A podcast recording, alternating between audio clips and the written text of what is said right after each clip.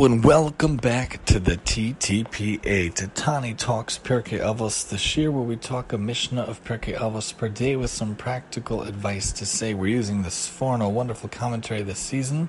His commentary is a little more succinct than other ones, so we're going to try to aim for about five minutes per Mishnah. Heads up, we're going to be very out of whack the next couple of weeks because of the Jewish holidays. We just wanted to reintroduce the show and do an episode or two before the holidays hit us, and we'll try to get back when we can. So let's look at that first Mishnah. We talked the intro yesterday. We talked the Kal Yisrael statement. Now we go right into the Mishnah. Moshe Kibal Torah Mishinai. Moshe received the Torah from Sinai. Masara liyoshua. Transmitted it to Joshua. Viyoshula zikinim. Joshua gave it to the elders. Zikinim la Nivim. The elders gave it to the prophets in Nivim a Surah li'anshe kinesa sagadolam, and the prophets transmitted to the men of the Great Assembly, the wonderful amount of, of judges that were part of the, really, men of the Great Assembly, many, many people that were on it, including Daniel Hanani, Mishal Nazari, and Mordechai of the Purim story, I believe, was on it.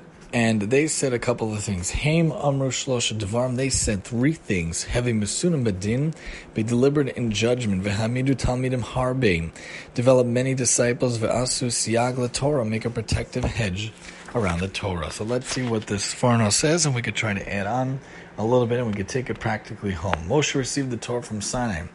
Hashem explained the Torah can be divided into two categories, the philosophical, the Chelik in Uni, and the practical, Chelik Masi. The verse says, Hashem said to Moshe, ascend to me to the mountain, remain there, I'll give you the stone tablets, the Torah and the commandment that I've written to teach them, and that comes from Shemot.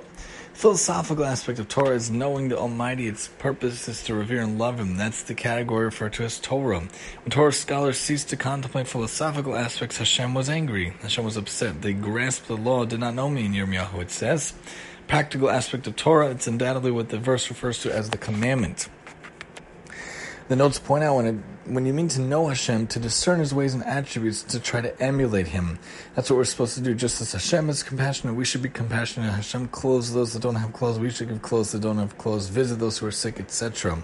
Like different things we see Hashem doing throughout the Torah, throughout the Tanakh. And even though it's difficult to understand mysteries, we have to try a little bit. Even Moshe couldn't understand everything, but we have to try a little bit to see what we can, to try to understand a little bit from what we can from Hashem, try to grasp what we can. Our sages have said it's prohibited to expand upon the story of creation with only two disciples, or upon the divine chariot with only one, unless he is wise and capable of attaining understanding on his own, from Chagigah.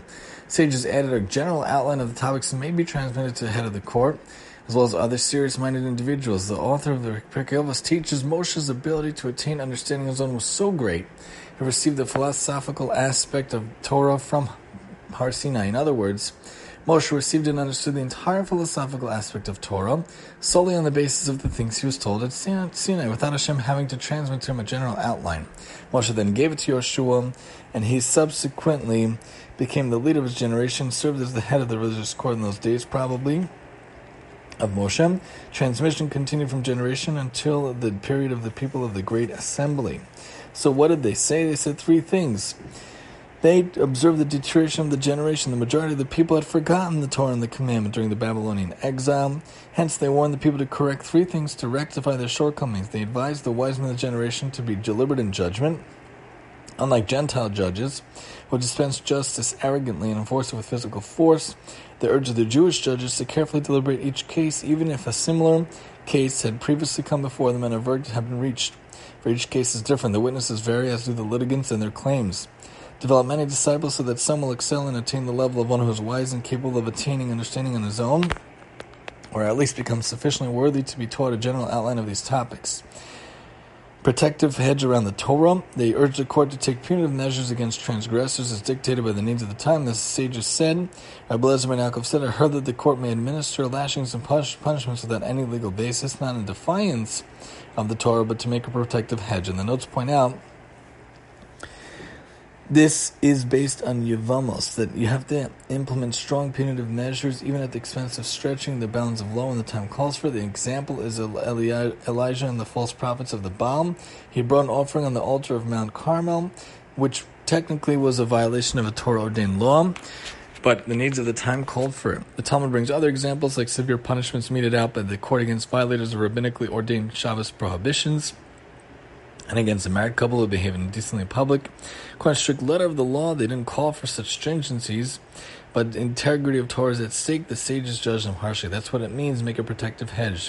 When the times call for it, strong steps must be taken to safeguard the integrity of the Torah. We have to make sure that we're deliberate. We develop disciples. We make protective hedge. We have to make boundaries. We have to make borders. We have to make protection around the Torah. And ourselves, we have to make ourselves insular in our communities and in our work. We have to make sure we have protection and we have boundaries. You know, me, myself, at work, I try to keep to myself as much as possible. Obviously, I have to interact with the teachers and the staff, especially when picking up kids and dropping them off.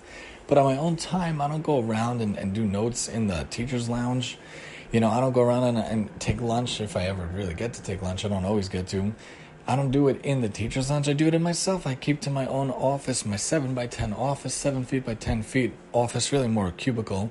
And I do it in my own time. You got to make protective hedges, protective fences around ourselves at work and in life, and especially around the Torah. And in doing so, we can make sure to have a much more insular, protected, wonderful Torah life. Join us next time as we talk Mishnah two about how the world was created, what and how it really sustains on Torah study and service of God and kind deeds here on the T T P A.